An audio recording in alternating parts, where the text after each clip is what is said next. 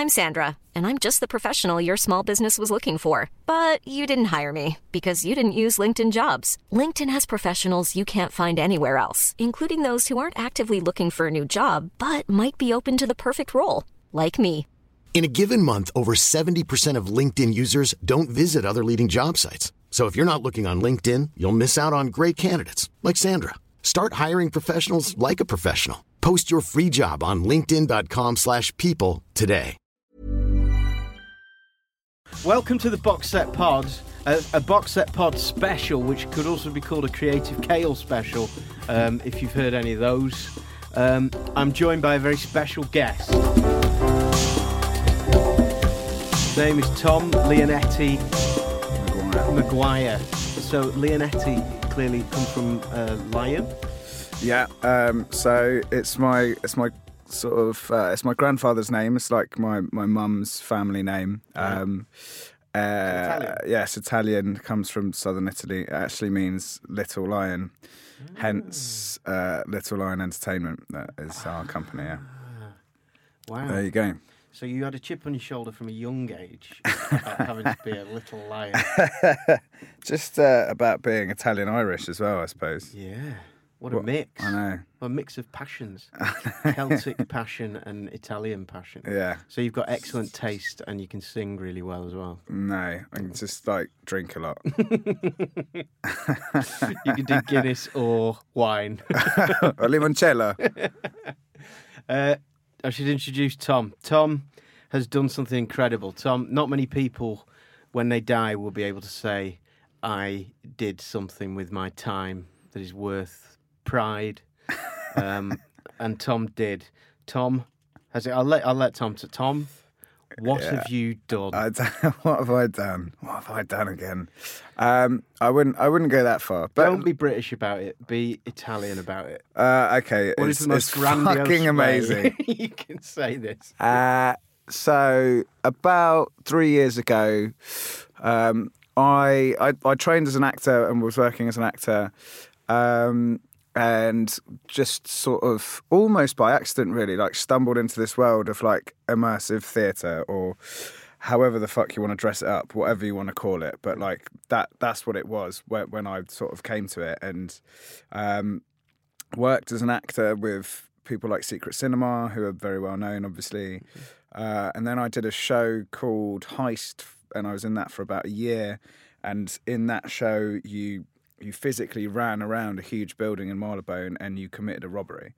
Um, Wow. and yeah, yeah, it was a lot, a lot of fun. Um, and And um, the audience, it was like a uh, what's it called, promenade theatre. so yeah, the so audience you, you run around and you like knocked holes through walls and like evaded guards and got locked up and like and then you ended up in a room and you had to actually sort of like basically yeah steal a painting. Um, and um, yeah, and then basically was sort of sick of being broke and sick of being an unemployed actor and just got to thinking what what would I really want to do? Or what would I if if there was if this burgeoning immersive theatre thing is real and it is real because mm. I've seen it mm. then what what would I want to do? What thing would would I want to do more than anything? Mm. And um was drinking in a pub with some mates and came up with this idea of the Crystal Maze.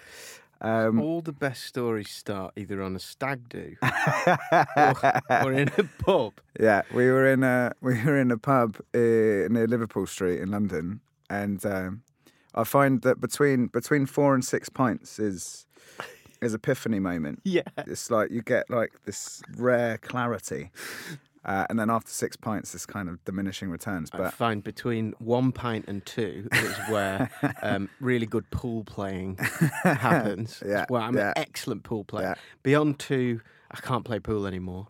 But yet, when you reach four pints, that's when you go. Why haven't we? Why haven't we set up a business yet? Why are you talking to a, a mate you've not seen for four years and he's bored and is a, a doctor? we should look after Oxford? rabbits. Yeah, yes. That's exact. Well, we'll come back. There's a number of topics. I'm going to start to making notes of all the things I want to deal with on this podcast. Continue your story. You're talking to Um, mates. so yeah, and hit four point clarity and um, just sort of announced that I was going to remake the Crystal Maze, and to to sort of much derision from my mates. And uh, woke up the next day, and the idea had stuck and was still there, uh, and that was that was three years ago. So we have now remade the Crystal Maze. The the London. Uh, so we've remade it as basically as a live immersive experience that you can play for yourself. The idea being that it's your turn to be the star of the show. So we put the audience, we, we sort of take away the disconnect between sort of shouting at the telly box and the disconnect between the, the traditional audience sat in a dark theatre watching Fourth wall. watching is gone. something. Yeah, it's fucking out the window. Yeah. The wall's out the window.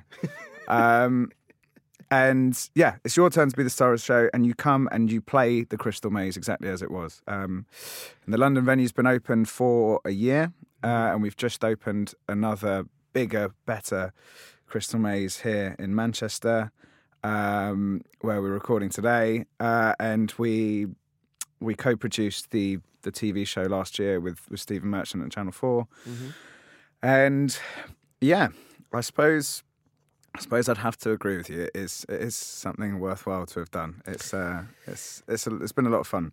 So, so much to talk about.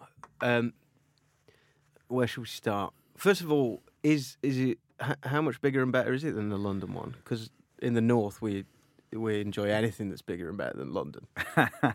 It's um it so it, it's different. So there's 24 new games, entirely new games, and this time we went away from basically reimagining original games from the TV show, and we actually sort of went outside the box a lot more and basically created 24 new games um, that are at various levels of insanity. So there's one which is basically a, a life-size, human-size Space Invaders, and What? And I you- didn't do that. Right, full disclosure, I've done the Crystal Maze in Manchester.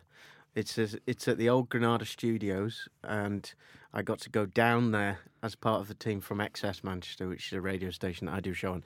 Tom invited us all down, and we we got as part of the sort of previews to have a go, and it was bloody brilliant. I mean. And and this is uh, you know I want to talk about this more as well. I find it very difficult to break up all my thoughts. I'm so excited to be talking to you.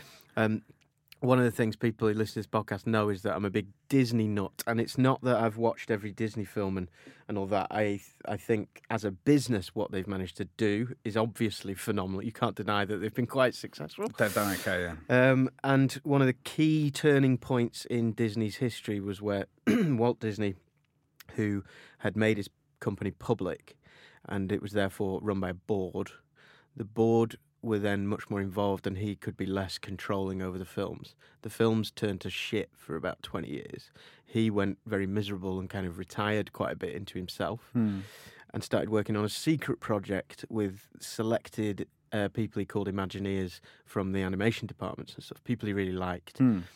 And they would work in secret sheds. In which it wasn't that secret; everyone knew who they were, but no one was allowed in unless Walt invited them. Okay. Set up a separate company to run that, which was called WED, Walt Elias Disney or something. Anyway, what they were working on was based began with um, his obsession for trains that went round his garden. He built a little toy train set around his garden, and they used that as a starting point. And um, what they created was Disney World, and that was kind of just like the first animated films that Disney made, where he was obsessive over the product. Hmm. Every penny would be spent to make sure that this experience was the best possible for hmm. the audience. Well, the, the the profiteers got involved, and those middle films became less good. Meanwhile, he was using that obsession to create this next thing, hmm. and that was the next massive success. Another great example of it being successful. And the criticism that um, Disney World gets from people is kind of the the word "perfect" is thrown at it quite a lot. You know, it's too perfect. You go, well, what? what? you can go in a hotel room and go, "Hmm, This is too perfect. well, I want some shit in the corner. What's, um, and so the long way around this is when I went to the Crystal Maze uh, a couple of weeks ago in Manchester, I truly thought because I live in Britain and because there's very few examples of where our culture and our corporate culture at the moment really fund a product properly, fund the creation of a product. We get away with cheap versions of everything. I really walked towards that building and said to myself, right, practice saying how great you think this is, even though it's shit. You're going to be dragged around a bunch of rooms with like, with uh, the the walls are going to fall over, and it's going to feel there's going to be like. Um, I mean, I've done a lot of the escape room games, and I love those things. But also, they are thrown together by stuff you found in a charity shop, and there's that kind of look. The audience is bringing a lot of imagination to this to make it great. With what you've done, it really is uh, phenomenally great. Like, am- the, the attention to detail is is brilliant, down to um, if you have to take us up some stairs, the Crystal Maze music's playing as you're running up the stairs. Um, d- down to um, the the things that I noticed, the kind of things that Disney was obsessed with was like the queuing systems. When you're queuing for a ride, there's a story that you're told as you're queuing, and the tiles on the floor are perfect. The floor isn't crap in the Crystal Maze. The the corners, the doors work properly. They're proper latch doors. It's not. You've done it properly. You've designed it properly and made it a truly, a really good experience. And it costs what fifty quid to to do something like that. Is it? Yeah, yeah, yeah. which sounds expensive at first, I think, to a lot of people. Go, well, 50 quid's a lot of money. But actually, if you think that escape rooms are like 15 quid and you're doing one room, and this is, you, you could be playing three rooms in every zone um, and having this whole experience, it's a, it's a, it's a brilliant price for a brilliant day out. That's my poster slogan. Thank you, thank you. How much in the process of creating this, there must have been a million decisions where you could have made a cheaper decision. Yeah, um, and and and, and thank you very much. I, I take the compliment. It's like myself, Ben, and Greg, Ben Hodges and Greg Fittock. Uh, my my we're the the three company directors, and we have invested an awful lot of time and effort and blood, sweat, and tears, and like you know, like like hammering in nails and painting stuff when it needs to be done, and and we also spent an, an enormous amount of money like on, Yeah. on doing this on, on getting it right. Uh, it's interesting you say about the escape the room games. I am just waiting for the one which is just like fully the emperor's new clothes and you just walk into a fucking empty room and and there's just nothing there and it's like full imagination land Yeah. someone will do it some absolute genius charlatan will do it Uh, you're Um, looking at him. the, the cogs are turning. But um, but yeah, um, no, we we we did spend a lot of money and a lot of time, a lot of effort, and like we also just like care about the individual's experience and like at every point uh, as much as we can we, we've put ourselves into people's shoes and thought like you know is there going to be noise bleed into the next room? Like is is this aztec atrium is does it really feel like walking into a clearing in a jungle in Mexico and seeing a temple and like how do we control the light conditions enough to make it feel like it's like it's bright and mm. like it's actually daytime? yeah. and like how do you control the heat in Aztec so that it's warm in there mm. but it's cold in medieval which has to be more like a baronial dungeon type mm-hmm. thing? Um so yeah like we you know i mean like Yeah, you bridge the, the, the gap in those those ways. we we tried to leave nothing, no stone unturned, and yeah, like I I I I mean, I look out, I look, I look at what's out there, and I mean, we've got twenty four escape rooms hmm. and four gigantic atriums, and you know, like a an Aztec scape and a Mars scape, and hmm, hmm. like. And yes, very- yes, fi- yes. You could sort of call fifty pounds an, an expensive ticket price, but um, you know, you, you can go see a, a play that you've seen before and, and pay more. Oh yeah. Um, oh, a gig ticket. Someone was telling me they went to watch Drake a few weeks ago and paid two hundred and fifty quid for the ticket. I mean, what? yeah. to listen, to, But listen yeah, to twenty Drake songs that all sound exactly the same. Yeah. Um, Exactly. Well, no, no. Drake's amazing. What you're you talking about? I'm not going to slag off the highest selling artist in the world. Be my guest, old man. Ask me to name one Drake song. yeah. Hotline Bling. Oh yeah, that you one. Um, uh, yes, the uh, oh, sorry before Drake, uh, fifty quid sounds expensive. Fifty quid sounds expensive. Full stop for for anything when people don't really know what they're going to be Hmm. engaging with. You know, but your London one is like sold out for months, isn't it? Yeah, I, I'm- I, I guess it was this, even in London. Like, I guess people maybe it was a little prohibitive to begin with, like fifty pounds, and people were like, and and like you say, your experience of it was like, Jesus, what is this going to be like? Is it going to Yeah, be shit? Exactly. And like, and like, yeah, like It's everyone says. testimonials. It's the it's the word of mouth and the testimonials that, that sell. And it. then people come and see it and experience it, and they're Mm. like, "Oh my god!" It's Mm. like, and they tell their friends, and yeah, But our- you see, the reason it, the reason fifty quid sounds expensive is because we live in Britain. Is because of what I said. Mm. There is nothing that we spend fifty quid. You know, yes, you can spend fifty quid to go and see "We Will Rock You," and it's shit. Mm. But most people think it's fine. You know. Mm. But if they were spending fifty quid to go and see, if they if they had access to Hamilton, uh, the musical in New York, which you can't get tickets for, um, I haven't seen that because I can't get tickets for it. But Hmm. if it was here, I it would change the landscape. It would change the the bar for what a Yeah. good entertainment is. And I believe as well that it's because, again, immersive theatre. I don't want to like whatever you want to call it, but it it is new. It is new, and so there isn't precedent, and people aren't sure what it is, and there isn't this like benchmark of class. Yeah. But actually, I'd like to think ourselves, and certainly people like Pun- Punch Drunk and You Me Bum Bum Train, what they do is incredible. Like it's it's incredible. It's of an incredibly high standard, and it's just as good, if not better, as as other theatre and other Yeah. traditional forms. But people think, well.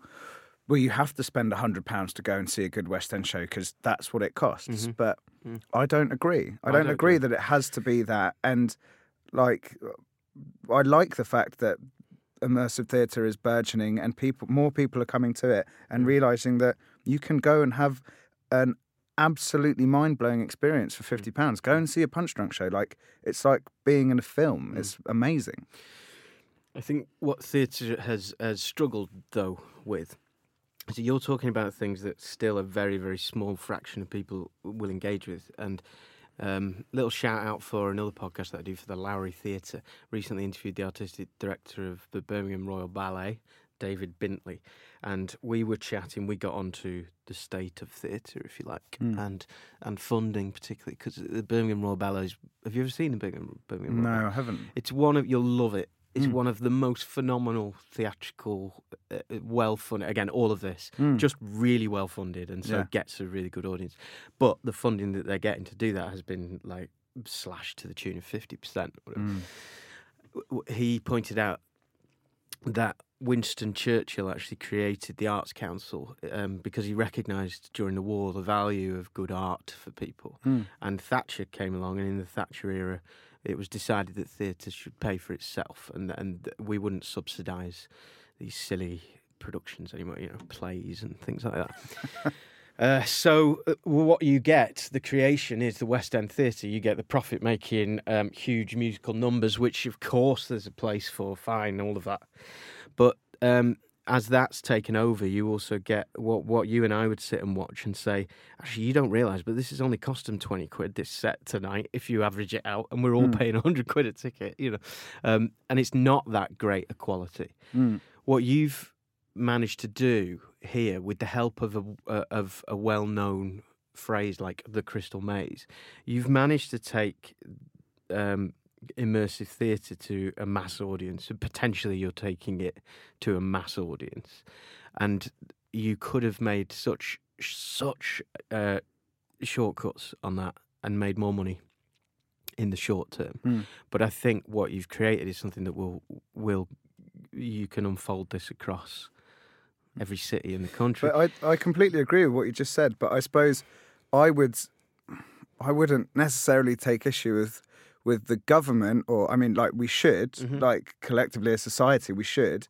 But I also take issue with like in that there's got to be some responsibility for artistic directors and people who run theatres to to be not profitable. not but not just go for for the easy dollar and Yeah. the easy money and the bums on seats but Yeah. actually like they have a responsibility to be makers of art and Yeah. risk takers as well and and and not just do the same safe musicals and the same stuff. Mm. And like, I, I also think it's it's um, and not not to sort of like get all like class structure on it, but Last like, thing you said when you came into this room to me before we started was, "I'm not going to slag off theatres." no, no, no, no, I'm Go not, on. I'm not, I'm not. but it's amazing over the last year the amount of shows that I've gone to see, and it's and it's always the same, the same demographic of people, and that's like Yeah. white rich people. Yeah. and like I also think that like fundamentally that's not healthy and not good either, and like The that, other that needs to be looked at. the other podcast that I'm doing for the Lowry Theatre is is called What Is Dance, and it's trying to engage young people with all forms of dance. So I have spent the last six months, and I'm spending the next six months exactly in what you're talking about. And the challenge for all of those theatres is. Um, you do have this established audience, which often is older and whiter and more middle class. Um, and they will come and watch the classics. I sat and watched a um, Birmingham Royal Ballet piece, which was experimental. It was risk taking, and it made me cry in the first five minutes. It was one of those. It was just phenomenal. There was no set. It wasn't a balcony scene. It was modern dance, and it was amazing. I had no idea what I was watching, and it just overwhelmed me. It was phenomenal. Mm. Uh, the audience that I spoke, some of the audience around me that I spoke to, left in the interval and said, you know, I prefer the costumes, you know. and this is the problem that they've got is that some people really are funding the product and really are taking risks. But how to get people, how to persuade people to come to the theatre Mm. once they're in their 20s or 30s, uh, when when their experience of theatre up until that point, like you say, has been of the same classics. It's the GCSE set texts, Mm. which are often done badly, is really tough. That's the challenge, and let's let's so let's But go. like, yeah, but like for example, I I grew up in in Tottenham in North London, which is like uh, not the best of areas. I'm sure like everyone will agree. And yeah, it's horrible. but there's but there's no but, there, but there's no reason why like kids from Tottenham wouldn't go to the theatre and see a particular play and and absolutely love it. Yeah. But if you ask most like teenagers in Tottenham like whether they'd go to the theatre, like they'd laugh in your face. Punch you in the face. Yeah, exactly. um, but But like, let's do it. Let's go back to the beginning, right? Because I wanted. To, um, so you went to drama school. yeah, Which one did you go to? I went to Mountview, Mount View. which is in Wood Green. Wow, that's a proper musical tits and teeth type place, It isn't it? is, yeah, it is. Um, I went to the far more responsible Rose Bruford uh, and studied directing. So I am better educated than Tom. Let's just make this clear. Tom was singing Les Mis songs while I was reimagining Triple Beckett. threat, though. Triple threat. Are- can you dance? Oh, I can dance. Okay, we'll have a I had to do a dance exam. Did you True- really? True, story, yeah. Oh my god, what did you opt for? Modern dance. Uh, no, you had to do three dances. I had to do a waltz, a Cuban merengue, and a schottische, which is a classical Scottish dance. Can you show me some Cuban merengue? I would, but I've Oh, torn, I've leg, torn my ankle ligaments, so I'll spare you that. He just wears that. I know, to get out of doing the merengue um, in case it comes up. Can make all sorts of claims. Yeah, I'm an astronaut, but I've got a cold. Um, yeah, so uh, so I'm going to put a Nike tick on this cast, by the way. Just say. a, a what? A Nike tick? Yeah, you? and make it cool. Put a NASA badge on. it. or Go a the- Ferrari badge. Yeah. Go faster boot. um, all right. Theatre. Uh, This is the problem with theatre, right? Every right, okay. everything that you're talking about, the problems start at school. The problems start at about age five. Because Shakespeare is poorly taught, or Shakespeare's poorly taught, but the reason Shakespeare's poorly taught is that the every school in the world was created. Every education system was created in the Industrial Revolution. It was created in order to make people literate enough to go to the factories and to we were creating a workforce, an organised workforce. As a result, all the subjects are in a hierarchy. So you have the sciences. If you think about how important the subjects were seen as at your school, I am absolutely positive you'll agree it goes science, maths, or maths, science. Um, the humanities somewhere in the middle, the arts are at the bottom. Mm. And even within the arts, there's then a hierarchy. Music, kind of the most scientific, if you like, is at the top. Dance, drama, way at the bottom. My school didn't even teach dance and drama. It had to be a separate, you know, club outside school. um, and that's true of most people in any education system in the world. And we, we the, the, in order for that industrial revolution um, system to work, you have to create a system whereby there are right answers and wrong answers. If you take a risk, if you think creatively, you will be in the wrong box. There is a correct answer to this problem, which will mean that you can then, um, you know, get the grades you need. In the arts, there are risk taking and imagination, and those things are the thing that you're trying to encourage, which makes it so difficult even to sit within the education system. But the funding, the attention, the value that we as a country give to those things, like, like David Bintley said to me, he feels like he's had to apologise his entire life. I'm sure you've felt the same thing. Going to Mountview, you have to, you feel apologetic to normal people who do normal jobs. Oh, I go to drama school. It's like saying I'm a student is bad enough, but saying I'm a drama student, it's almost like, oh, I could get punched in the face for this in this country. Yeah.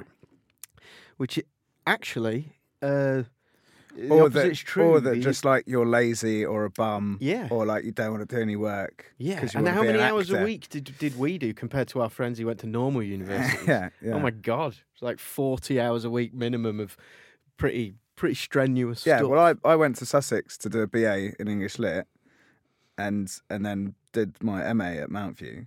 Right. and I did my MA at drama school was far more intensive Yeah. than my BA in English, It's a nightmare. which was basically like four or five contact hours a week. Yeah, I, and and it's all that thing of uh, of of the, the the the most advanced. I was saying to Stuart, who's outside here, who works with me.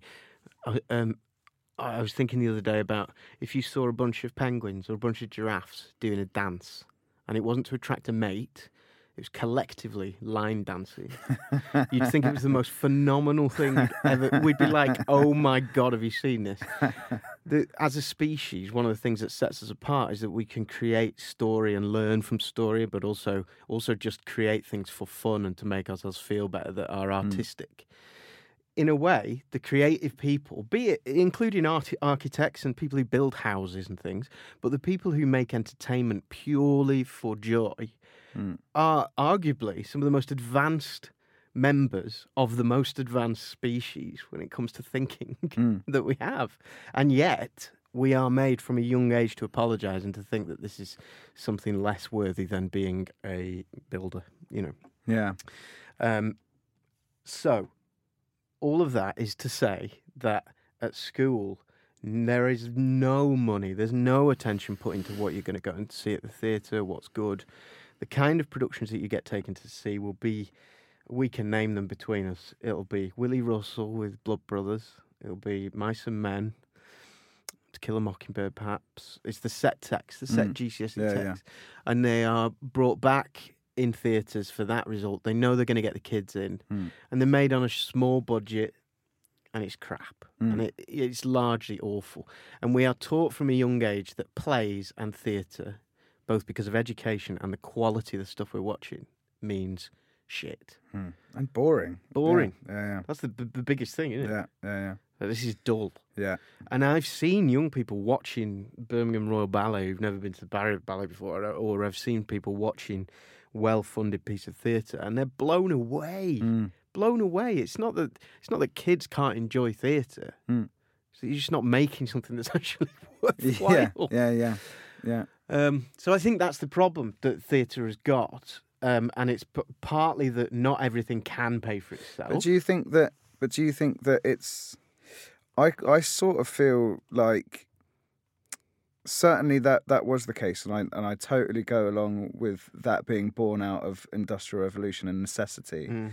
But then, like, I do feel like in the '60s and stuff, and if you read about, there's an amazing um, biography of like uh, Peter O'Toole and Ollie Reed Mm. and all those guys in the '60s, and like they talk about like going into acting and and like everything being quite easy and like Mm. drama schools were quite open and um like the the plays and writing and stuff that was going on was all very exciting Mm. uh and like and and then like the the added sort of hilarity of it all is then they went on to be like complete lunatics as well and just like all the crazy stuff they got up to because because they were allowed to Yeah. Yeah. uh, and and Yeah. like people reveled in them being like crazy yeah. wild alcoholic men About shit. but um but then then it feels like and like th- this book deals with it really well it's like it's kind of like what you were talking about with Walt Disney it's like the money people and the and and because they also talk about that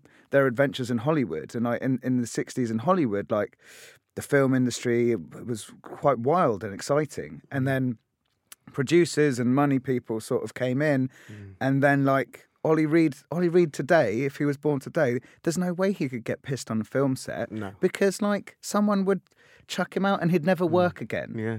Yeah. and like do you know Quite what I mean? right. What a prick. yeah but, Um, but, yeah. Yeah. but like it, it feels like it feels like yes that that certainly was the case in, in with the industrial revolution but then there was like not a renaissance but a movement towards yeah. like freedom of expression and like exciting stuff and like w- weird and wild stuff It too was but like, revolution. and then it, and then now it's kind of feel like in this sort of reasonably nanny state world that the Mm-hmm. lid's been put on it again and everyone's sort of back in their box Yeah. and like we've had a few like like close calls with the economy and Yeah. and so like back to austerity and also like and Mm. while you're at it like let, let's put a lid on your creativity and all that stuff and if you want to do stuff then fine like do do a musical and and and make a bit of money and play it safe but don't do anything weird and wonderful Exactly. That's exactly what's happening. and. I and I kind of feel like we've sort of gone gone back a little bit, Yeah, if that's totally. if that's even possible. There's a brilliant documentary on Netflix that uh, you should look up, and it's the Noam Chomsky one. Um, and he talks about exactly what you've just said. The 60s, uh, politically and across the board, was this moment of revolution, and governments had to um, really consciously think well, democracy only works when you control the people to a large degree. Otherwise, democracy would just constantly overthrow. If it was a true democracy, no one would stay in number 10 for longer than five minutes, you know, because it would be on a whim. So, ways of controlling the people. And one of the ways we've uh, that society has contr- been controlled, and this is not conspiracy theories. This is kind of written in documents that the way we do this is by um, making the new aims not spiritual or artistic aims. You make the aims um, capitalist ones that are about owning the best car, or you covet the things you see in adverts, basically. So you go, uh, you create a society which lives not in reality but a hyper reality. Ironically, I love hyper reality like Disney World Yeah, or yeah, the yeah. Crystal Maze.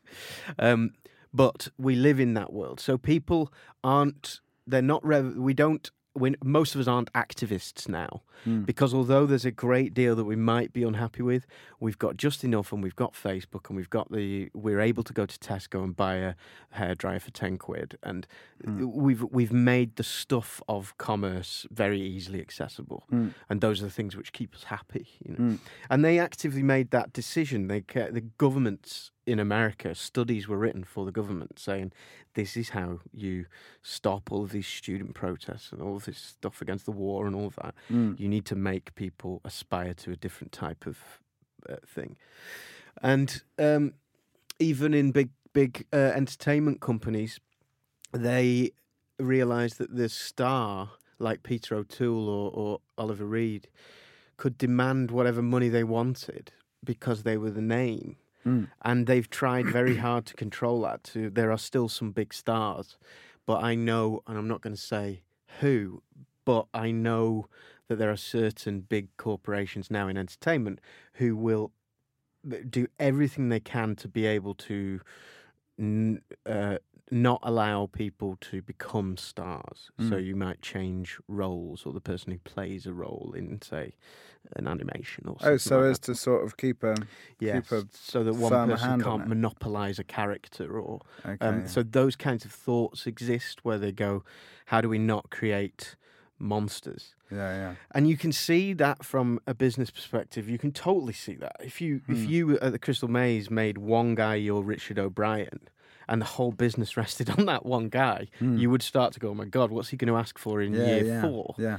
But at the same time, um, you you lose that magic that you're talking about. There, there's such a the, the the big stars that we hear now are often assholes. You Mm. hear stories about there are certain very famous British people who have made it big in America and stuff. And you, I've heard many a story about those people that they are completely Just horrible, their way, yeah. horrible human beings. And so, in order to get to the top, you have to be rather than a, a, a lunatic like those people in the '60s. You have to be a dick, Hmm. and that's really sad because often those people aren't the most creative people and the most exciting people. Hmm. So what it, what we- what we come back to is this import the import import. Import. I've never used that word. what is important now is that that um, that companies recognise that. I think that we're talking about. Yeah, go, I mean, like, don't get me wrong. I'm not like I'm not like advocating like sort of anarchy and like going back to the '60s No. where everything was cool, man. But like, I think it's just if I saw ten things that were the same, then then I'd go like, well, I want to do something else. I'd want to I want to do Yeah. something different. And Yeah. I think a, a lot of just just to go like so in real like layman's terms, like a lot of what's out there, be it TV or film or theatre, is like, mm. oh well, that's worked. Let's just do that again mm. in yeah. a different way. Mm. And I read a really interesting article in the Guardian with with Idris Elba, and it was actually. It was actually about sort of the, the lack of opportunities for black actors in, in Britain. That that's what the, the focus of the article was about, and and the fact that Idris Elba, because he's a brilliant actor and is black and is successful, like that's often been forced upon him to sort of be like a champion for Yeah. it when and he doesn't really want to. And Yeah. like fair enough, like he's a human Yeah. being and he Yeah. can do what he wants. Yeah, he hates black people. exactly. Um, and and actually, in in talking about that, he actually he brought up something that was quite interesting. And the interview was like, um, like, like, like, what, what do you watch on telly? And he was like, well, look, I'm. if I watch telly, I don't really watch telly, but if I watch telly, put it this way, I'm not going to be watching a period drama, am I?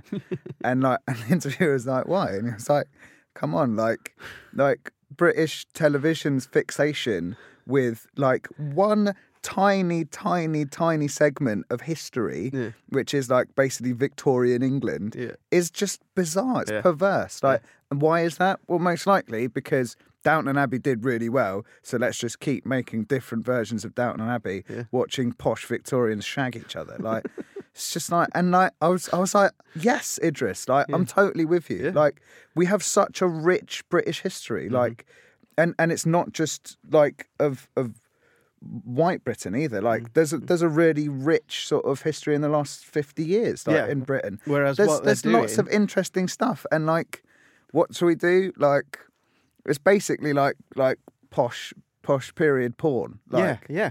And what they're doing instead is they're creating period stuff. Like there was something recently, and I can't remember what it was, and it was set kind of medieval Britain, and they had so they'd set it in the same old sort of period stuff. It was another kings and queens type thing, and they'd put in two or three actors uh, of color, and it was like realistically there is no way that these characters, Mm. these people, wouldn't have been white, right?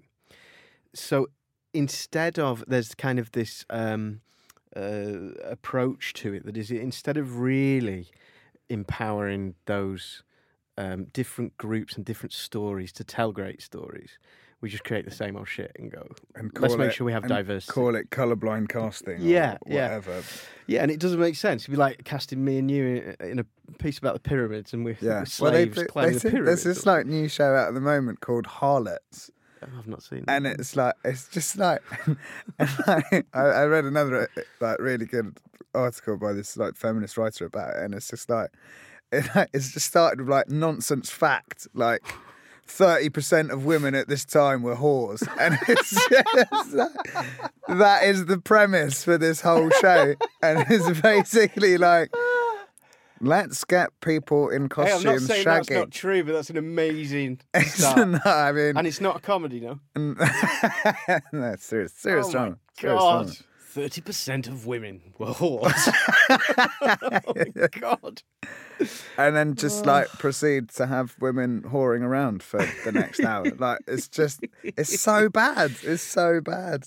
There's there's something that goes through everything that we've discussed that I call the lottery winners. That is when you do hear from Peter O'Toole or Oliver Reed or Tom Cruise, or you hear even people like you who are interviewed about doing awesome stuff like this. Um, talk about how easy it was for them to do the thing they did, but actually, for every um, Peter O'Toole you hear, there might be four thousand people who failed to do that, and they're the lottery winners. They're the people who are talking as if, "Oh, it's dead easy. I just bought a ticket and then you win," you know. And it's like, no, it's more complicated than that. Um, and what was it? What was what were we just talking about? Oh God, lots of stuff. Literally the last thing you were saying. Oh, the, TV whores. show. But So, um, with the Netflix model, so you get actually what it seems like what they're doing is funding the product in the same way you're funding the Crystal Maze. They fund the product really well. First and foremost, it's a really well made thing, and that then finds a massive audience because people go, the quality of this thing is amazing.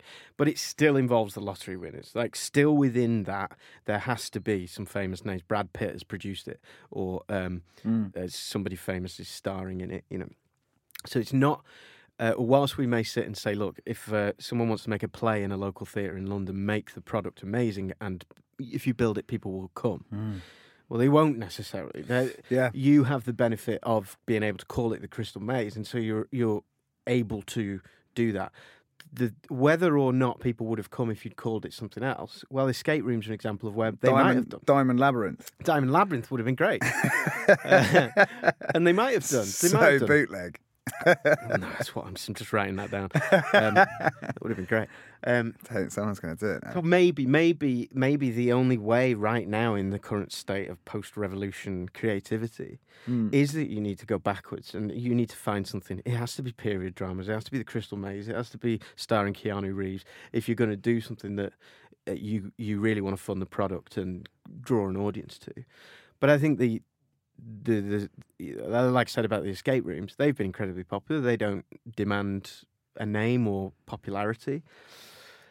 Um, and I think so. I think there's hope. I think there's hope for whether people have the name Crystal Maze or not. Um, I think there's hope, but Yeah, I I think, think it's so. important.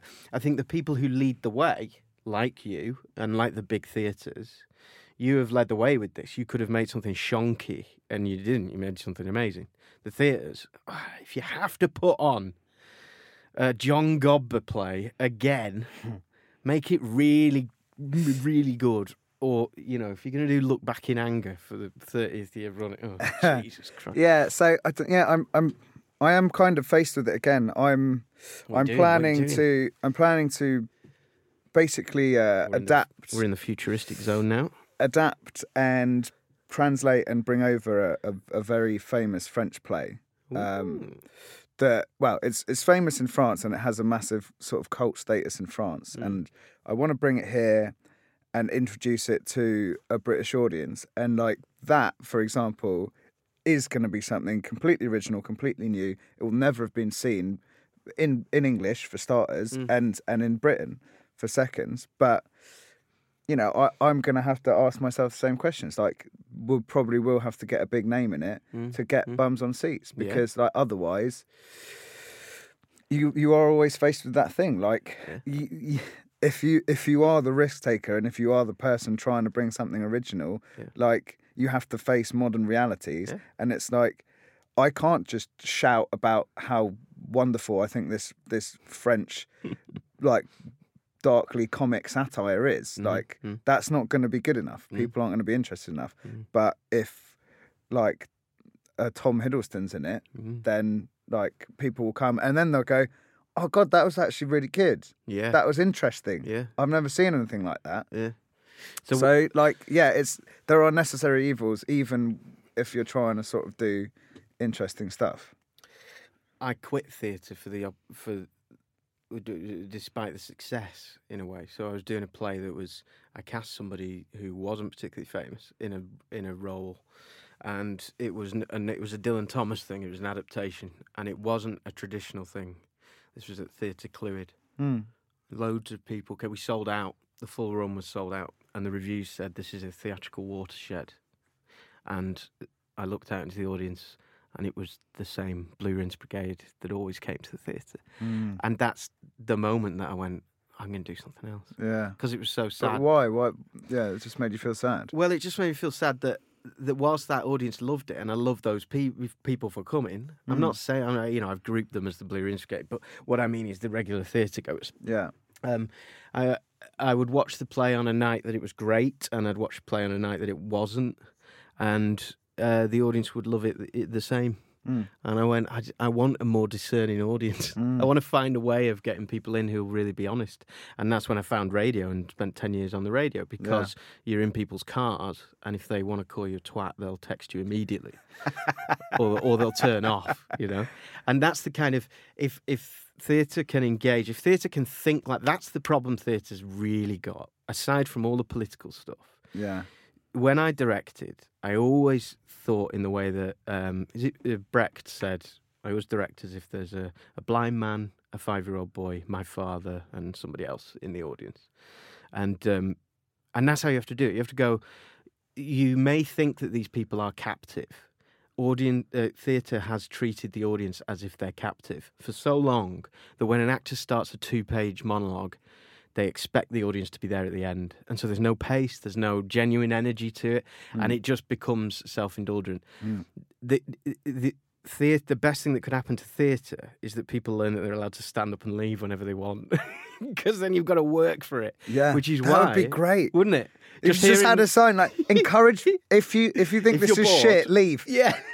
That would be great. just hear the sound of seats flapping up when someone's doing a boring Yeah. speech. Yeah.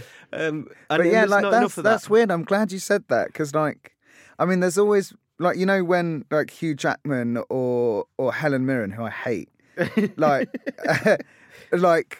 Like there'll be some noise in the audience, or someone will like someone's phone will ring, Yeah. and like they'll get so indignant and like that comes I'm out. I'm fucking acting. Yes. Yeah. Like, how dare you? And it's like, actually, no, how dare you? Yeah. Like, you need to fucking keep these people Yeah. entertained. Yeah. Like, this isn't. And actually, like the, the the one thing that I say to the actors uh, at, at at the maze is like, this isn't about you. Yeah. This isn't. This isn't. uh, This isn't like I'm going to do some acting in your FaceTime. This Yeah. isn't like this isn't my show. Yeah. Like you're there to allow these people for them to be the star of the show. Yeah. You are there to facilitate them being the show and having a good time. And like as soon as they get that, Yeah. then it's like, oh, you oh you unlocked it for me. Like thanks, I know how to do this now. That, and And, like, that's, I noticed that with the guy who was our Richard O'Brien, who was taking us round. Hmm. Um, he was so, uh, you know, yes, he was playing a part, but the part was very close to who he was. It's not awkward when it starts again. I was like, oh no, we're going to have to put up with an actor who's trying to do a Yeah. performance. I'm going to have to laugh awkwardly. Yeah, yeah. Actually, no, he was doing exactly what you just said, and it's that's where theatre's gone wrong. Hmm. Um, great friend of mine, Russell Gomer, who's who's a really good comic actor, said to me once the the the best thing you can do is you have your lines in half of your head and you learn all the thing, but you must keep half the head blank. If you keep half the head blank and aware and ready to react and change and and work with the audience wherever it is, Mm. Yeah, you got to learn it and then forget it, and then Yeah. walk on stage and as if you've forgotten it. and be ready, be Yeah. ready for to enjoy it and Yeah. and yeah, make it about the audience. Yeah, and some of our actors are absolutely incredible at doing that. Yeah. And like also the the thing that's nice about it is it's just it's just you're just talking to other human beings. Yeah. Just go in the room. They're they're all human beings. Like yeah. so are you. Yeah. Mm. Believe me. Just go and do it. Just go and talk Yeah. to them.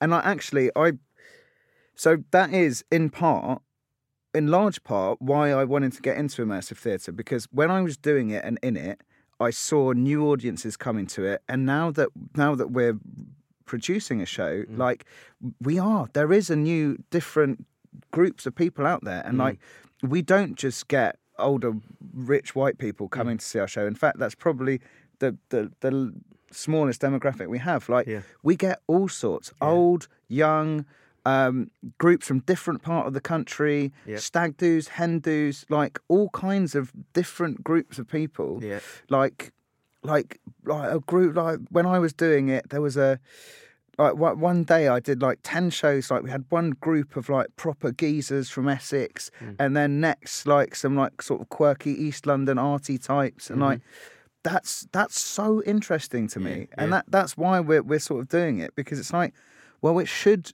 it should be for everyone. Yeah. And then the reason I said the thing about Topman earlier is because like, like my my brother's younger and like sort of you know used to run with like some not too like s- clever people Yeah. and um like they'll they'll happily watch like Top Boy on Channel 4 and think it's fucking amazing. Yeah.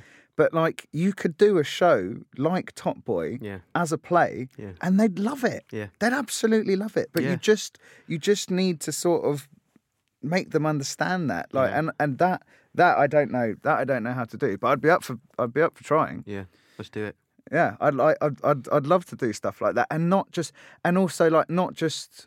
I mean, like the the Royal Court and places like that try really hard, and they do really well, and they open up sort of like boutique theatres uh, in other parts of London. But like, but like, I, you wouldn't. You can't do it and it be like a fucking like community project or like it can't feel like like a charity project or something. Like it would have to be. It would have to be like a massive level of investment, really fucking good, and like The problem is the funding that does exist to, to support projects.